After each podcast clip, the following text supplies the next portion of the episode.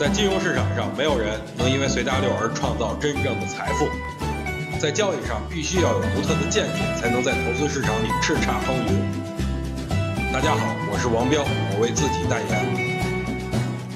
在昨天的语音里边呢，给大家讲了一些道理，就是新低不抄底，别一看见反弹就着急呀。我相信很多没听我语音的朋友呢，今天早盘又一次勇敢的冲了进去，结果下午您看怎么样？又一次被套。今天有一位女士来找我，跟我说她在股市里的运气实在是太差了，买什么什么亏钱，搞得她现在每天都跟家里人吵架，都没有心思工作了。我引用了一句古龙的话：爱笑的女人运气都不会太差，所以给她出了一些建议，让她摆正心态。其实啊，在咱们的生活中，股票投资只是咱们生活中的一小部分。可能大家进入股市之前的初衷啊，都是很好的，想在股市里额外多挣点钱，让家人能过上更好的生活。但是事与愿违啊，进入股市没挣钱，反倒亏钱了。于是很多人就忘记自己原本的初衷。其实我觉得大家应该看开点，即使被套又能怎么样呢？反正总有一天会回来的嘛。但是如果家庭破裂的情况下，你想回去就很难了。所以王彪希望各位能珍惜眼前的一切。最后呢，给大家喝一碗心灵鸡汤：今天很残酷，明天更残酷，后天很美好。所以希望各位能能坚持。下去。